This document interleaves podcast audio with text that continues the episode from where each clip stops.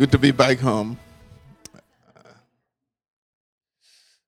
What a beautiful privilege it is to be with my sister, Auntie Bob. And uh, whenever I get here, I feel at home, and so much peace and joy and happiness that I receive from all of you. And for those who've been to Liberia and been in my home, we miss you a lot. And uh, Cecilia and the kids, they all say hi. We've been on the phone forever. And ask me, what Auntie Bob's doing now? What is she doing now? And I just go, she's having fun. What a blessing, hope it is in Jesus.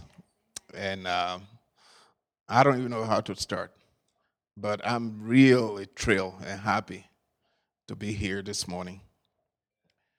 And I thank you all for your prayers. You know, you, you don't know the importance of prayer until you see what God is doing. We thank you as a family that you partnership with us and you pray for us and you support us. Great things are happening. And we rejoice in Jesus because you are with us. Amen? Okay, I have a short video that I want to show you. And then uh, after that, I'm just going to come and challenge you probably for 10 minutes. And then uh, if anyone has question, you can ask.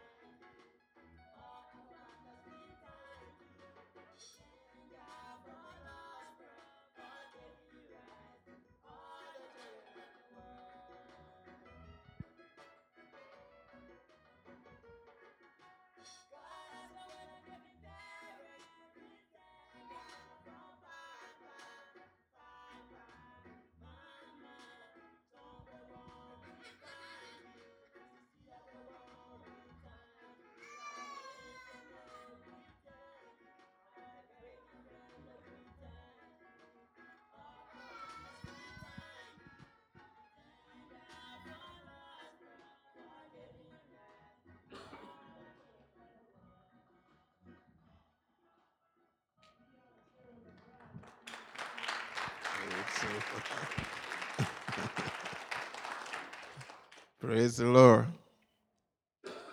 How many of you here really don't know me? Wow. Don't know me. I uh, never heard me spoken or anything. Okay. That takes me back or my name is John Jiravan Kepo one. Okay, Papa John for short. I was born in Liberia a few years ago, and that really a few years ago, and uh, lived there for most part of my life. And I uh, started my schooling and through high school and college. And um, beautiful country, first country in West Africa to be colonized by the Americans. And uh, things were working good uh, since uh, 1822 till 1980. And then the government was overthrown by soldiers, and uh, things started deteriorating from 1980 all the way to 85. And then um, the guy who overthrew the government turned the country into more of a travel states, and uh, one of his tribe he brought in to kind of rule the country. And then anyone that spoke against him, he killed that person, entire family. Like sometime they come by night of death's court and eliminate the entire family, never to be seen. So that went on for five years. And then uh, Christmas Eve of 1989, uh, the people got really sick and tired of that, and they said, well, if he starts to kill us, we're going to fight him to get him out of there. So they called it a popular revolution. So they put, started a civil war. And um, Christmas morning, uh, we woke up, and beautiful Christmas, and uh, a war was our gift. And we were all over the place running, finding dead bodies all over the place, and no one knew where to go. You have nowhere to go especially if you're in the wrong area, in the wrong tribe. So that went on from Christmas Eve, and then 1990, things got worse, very bad, very, very bad. Personally, on May 22nd, 1990, I was in my house at about 10:30 in the evening, and a group of soldiers, probably about 15 of them, they gathered together to come and kill me secretly, as they did for other people. And while they were planning to come, and uh, a friend of mine heard what they were planning and come to kill me at night, and then he ran past them and he came to the house and he said, John, you have to run for your life. And I said, What's going on? He said, The soldiers are here to kill you. Run. And just what he said, that's what happened. I have to run through the back door never to come back to my home. And I ran that night just in a t shirt and a pair of shorts, never to come back home. The next morning, things were very rough in Monrovia. Bodies were all found in the streets, and sometimes you only find the head of a person. The body nowhere to be found. Sometimes you find it, the bodies and no head. So it was really, really risky so the only means was to leave Monrovia and go to Sierra Leone as a refugee. But how do you go to Sierra Leone? The entire place were all soldiers going from place to place, and every place you walk in Monrovia, you have to identify yourself with ID cards, like your driver lesson, with your picture, not just your name. So anyhow, I decided because I couldn't go back home, I couldn't go anywhere, and Lots of people knew me actually. Another part of the story was the guy that was leading this group to come to kill me, he and I have been friends for almost 10 years. Very good friends. But because I was from the wrong tribe, he turned against me and he brought people to kill me. I remember walking out of Monrovia and I got to the place called Brewerville and there was a big soldiers checkpoints there, and you have to show where you're from. And in Liberia, your last name show the tribe you are. Every last name shows what tribe you are. And I got to this place, the soldiers pulled me over from among the people, and they were asking everyone. And then I showed my ID.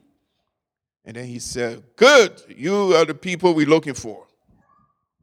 And they pulled me out and put me in an execution line to be killed.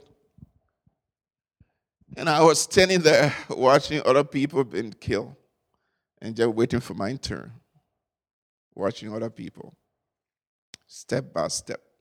They kill you, the next person come. We're standing there. A fellow came and he tipped my shoulder. He said, What you doing here? And I explained to him what I was doing there. And he said, That can't be true. I said, It's very serious true. So he left me and walked in front and went to the guy that was in charge. And he said, That guy is my friend. Why do you want to kill him? And then they got into a huge argument and they were just shouting. And the word that I heard was, if he's your friend, get him out of here.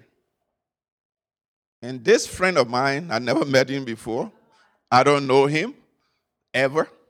And he came, he grabbed my hands, and he took me to freedom.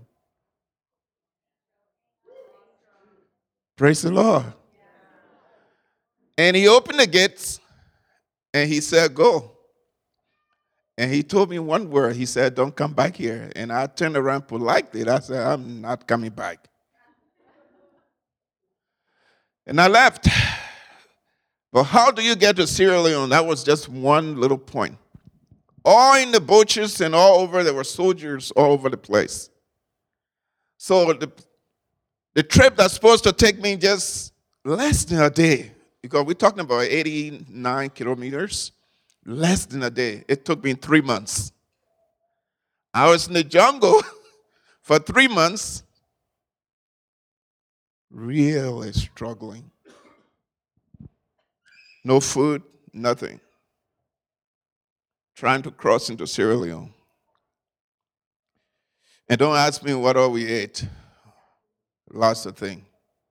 And I think I told someone the last time I said, you know, when I look back at those things, there was good thing and bad thing about it. There was no food, and every roots you find in the bush was food, and you ate there, and you didn't pay anything for it.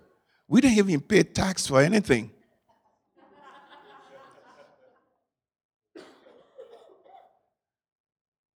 August 15, God made a way, and I crossed into Sierra Leone as a refugee. Never forget. I'll tell you a very good story. When I crossed into Sierra Leone, and this is a long story, and I don't like to talk so long about it because I feel that's history. And I like to talk more about what God is doing now. But when I was crossing to Sierra Leone, it was difficult to cross. At the time, the war was really at the peak point. And there was no way anyone could cross into Sierra Leone except for very few lucky people. Sometimes you, you get on a little boat, canoes, uh, between Liberia and Sierra Leone, there's a big, huge, ugly, long river. And you have to in that little thing and pedal it until you cross. But the soldiers on this side, when they see you in the middle of the water, they demand that you come back. And if you refuse, they shoot you right in the water. That's the situation I found myself in. So after going through all that and got into Sierra Leone, a Sierra Leonean soldier arrested me among all the groups, all the people that was going. The guy looked at me and he said, Come. And I went to him. I said, What happened? And he said, Why are you leaving Liberia? And I said, Oh, I'm fleeing for my life. And he said, That can't be true. And then I really didn't know what I said to this fellow, but he got so mad at me and he took his machine gun and he started pushing me, pushing me into the river and threatening to kill me. And I was just standing there looking at him and speechless, and I didn't even know what to say. And a lady showed up. And she said, Hello. And I spoke to her. She said, What's going on? And I explained what was happening. And she went to the soldier. She said, Oh, this guy is my cousin. And this cousin of mine I never met before. Later on, I got to know that this guy thought I was lying to him because I told him I was 25 years old. He told the lady, that fellow, that man, he's about 65, he's not 25. And that's how good I was looking at the time. I went to the refugee camp, and in there there was 85,000 people, no sanitation. You read the history of the Civil War, they'll tell you everything. I was in a place called Bo. 85,000 people, refugee at the time. No sanitation. The bush was everything. We did everything there. We whatever. There was a little river there, and we went there to take bath. And the same river we used that for cooking and drinking. Boom! There was an outbreak of diarrhea in the camp. And death toll were 20 person a day. So three days into the camp, I got sick. And the rest was history. I remember when things got pretty bad, I couldn't even stand myself. My friends in the camp, they took me to a little medical setup, uh, MSF, Medicine Sans Frontier. They took me there, and the doctor did everything possible to bring me back to life and I was pronounced dead. So they left me and pulled me with the dead people. And my friends left the clinic and came back to the camp. Few hours later, God woke me up. And I found myself laying there, and I look, I see these people in a plastic bag. I see them lined up in plastic bag. But I don't know why the doctor didn't put me in a plastic bag. They left me lying there among them. And I woke up, I didn't see a word. I just walked easily and then quietly and made my way back to the camp. And when my friends saw me, everyone were fleeing from me. And I told them, I said, No, it's me. See? No, I didn't say that. Praise the Lord. God took me from Sierra Leone to Ivory Coast, to Brazzaville, to South Africa, and finally, when his perfect time, he told me, I'm carrying you to Canada.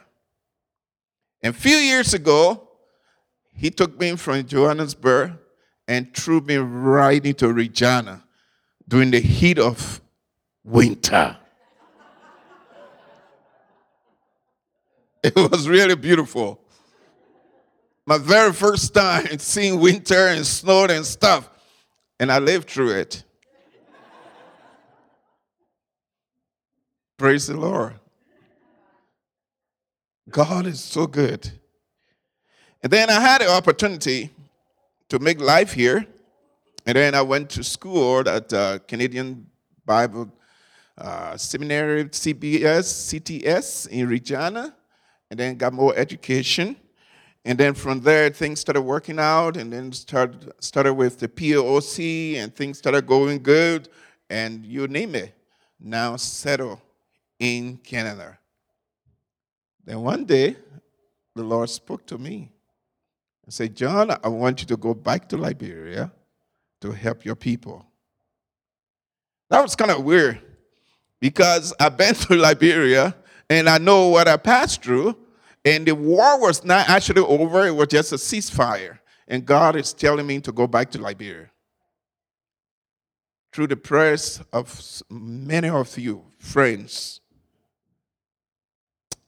I took the chance and I went to Liberia. And my very first day in Liberia, at 12 o'clock midnight, the civil war broke out again. And I was questioning myself how dumb I was to come to Canada and have everything here good and things started working out. And for me to listen to whoever told me to go back and then to go there and, and, and be caught in a, a, a war again, all over, starting all over. And the short story to that, the second phase was worse than the first one. I remember many times I was caught in crossfire, and sometimes we couldn't move. We have to wait. But God had his hand upon me. He protected me. He rescued me. As time went on, we started working in Liberia, and the needs were so great. And I think that's one of the things that really got me to get stuck in Liberia, even through the war. We used to go out, we do what we call soup kitchen, cooked and take it out to the kids on the street. Thousands of children. We had three stations. Listen to me, war was still going on, but we were still in the midst of it, going out streets to street, feeding the children, giving them hope, because there was no hope, no family to be seen anywhere. And the children, some of them were sleeping in the marketplaces, some of them were all in the street, nowhere to go. There was no home. I'm talking about children that were left behind. There's no family member to know where they are or anything. As the Lord opened doors, we brought some property and then we started working from the campus. A big jungle at the time. We did everything by hands. We built our first building. We start doing things, and then we start bringing our children into the, to the place. And little by little, little by little, little by little, we started with 15 girls. And then by the time you look, the war got over 2003, and then God started blessing his work. And then we went out to about 75 children. My wife and I started nurturing them, taking care of them. And then God opened a better door, and we were able not only to take care of the children that we have on campus, but to also minister to the children in the entire community. So the school we started in 2004. Uh, By 2006, we went up to high school. And our average went up to 515 students. As the kids come, we minister to them, and they go back home, and then we stay home with our children. But I want to tell you that God has been really faithful, really faithful.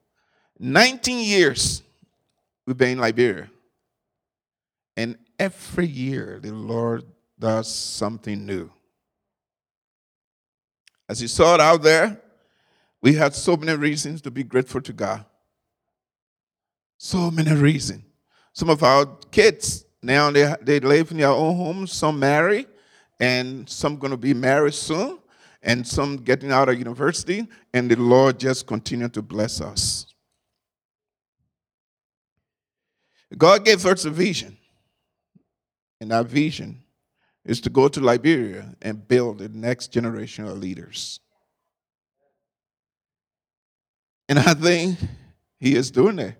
I was talking to one of my friends. I said, you know what? Sometimes we have to look at the big picture.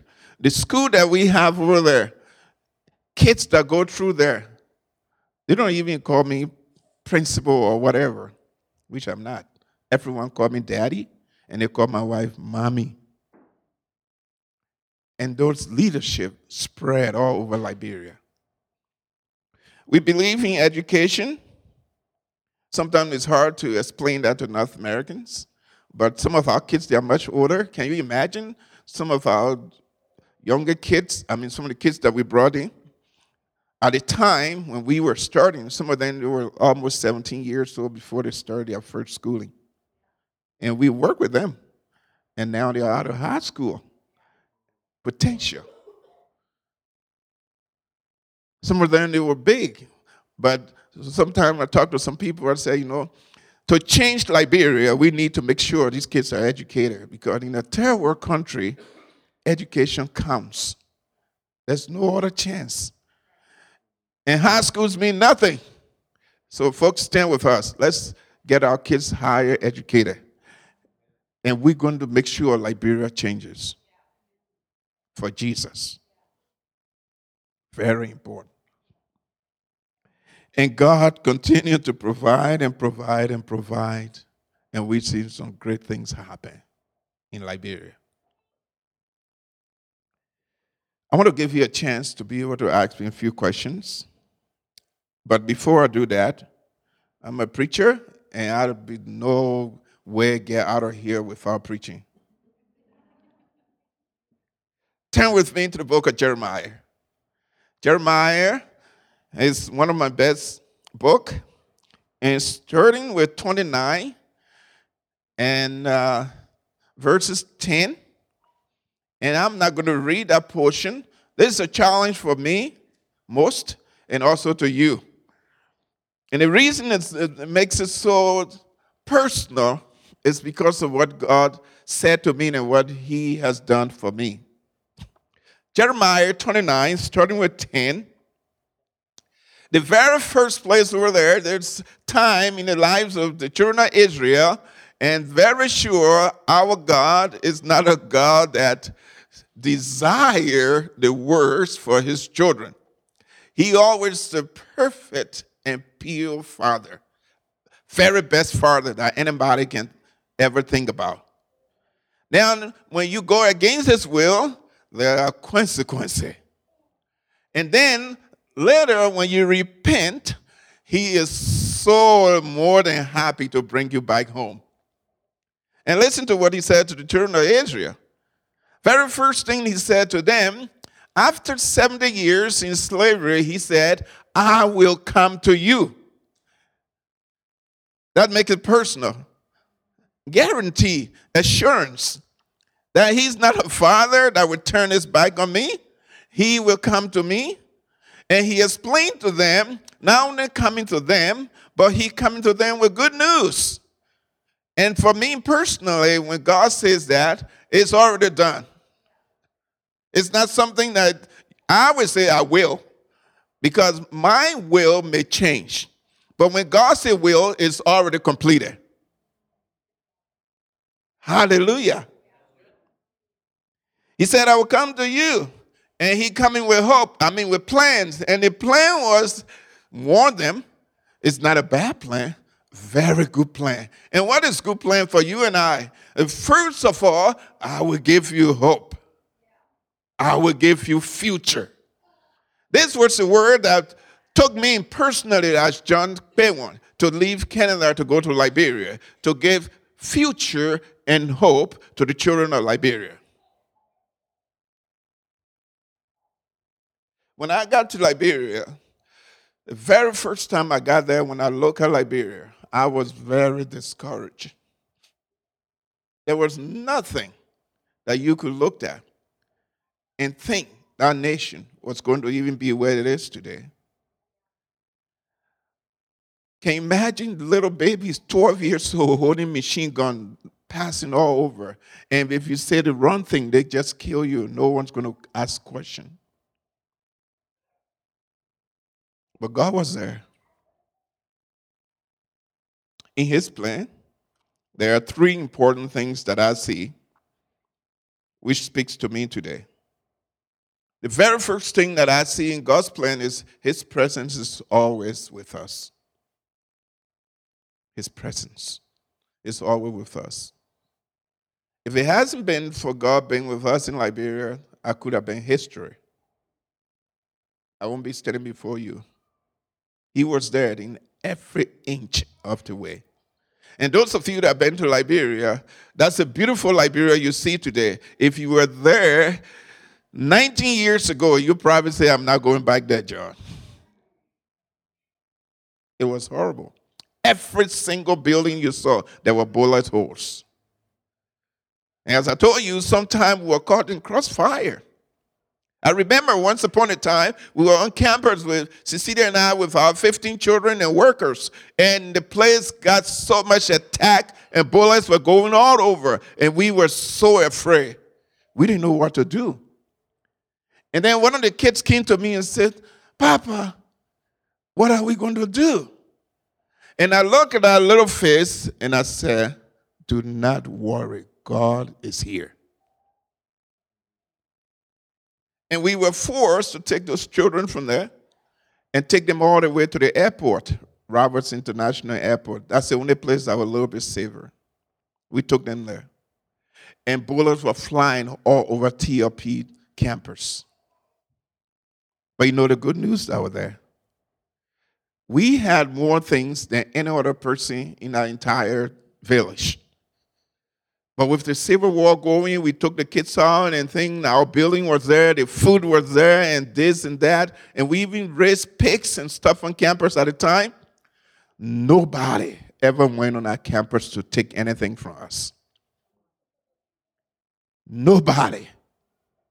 I was telling my wife, I said, if we had known that God, nobody was going to come to campus, we are going to leave the kids here. We just sit here and watch God. But no one came there. No one touched anything. But the surrounding area, everything was looted, broken into. Houses were broken, this and that. You know, soldiers, there's no control. But nobody touched TRP. Give Jesus a hand of praise.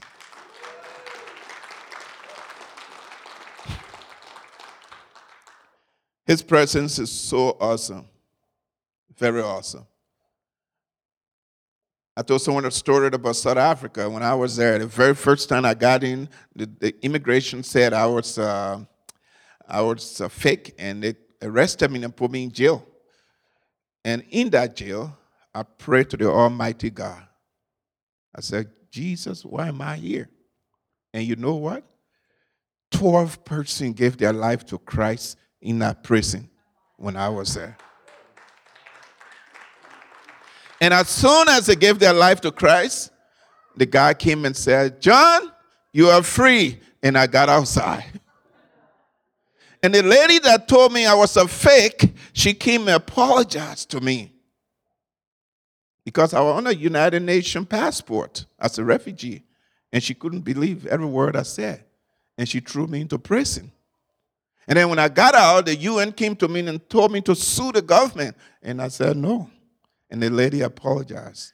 And I told her, I said, You are forgiven.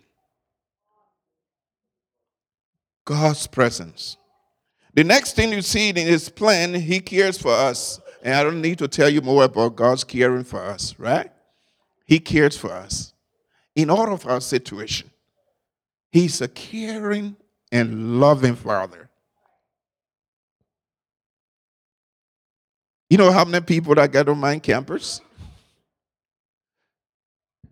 During the Ebola that many of you raised money and sent to us.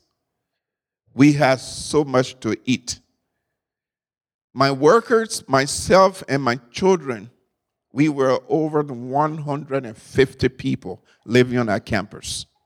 And one single person with Ebola could terminate the entire campus. Food God always gave us more. And we were even able to give food to the neighbors because they couldn't go anywhere. He's caring. Very caring Father. Lastly, in his plans for you and I, we have hope. We do have hope. The Bible says heaven and earth shall pass away, but my word will not pass away. I don't know about you, but one of the things that keeps me going is this word is not my home. Death could come anytime today. I'm pleased and happy that I know Jesus. I got a greater hope. And that's a hope that God gave all of us as his children blessed hope. And it's through that hope that you can get a future. It's through that hope that we can get a future. And that future is to be with Jesus forever and ever. There'll be no more civil war. There'll be no more orphans. There'll be no widows. And you name it. Perfect Father. That our peace will be complete. And we will live with Him forever.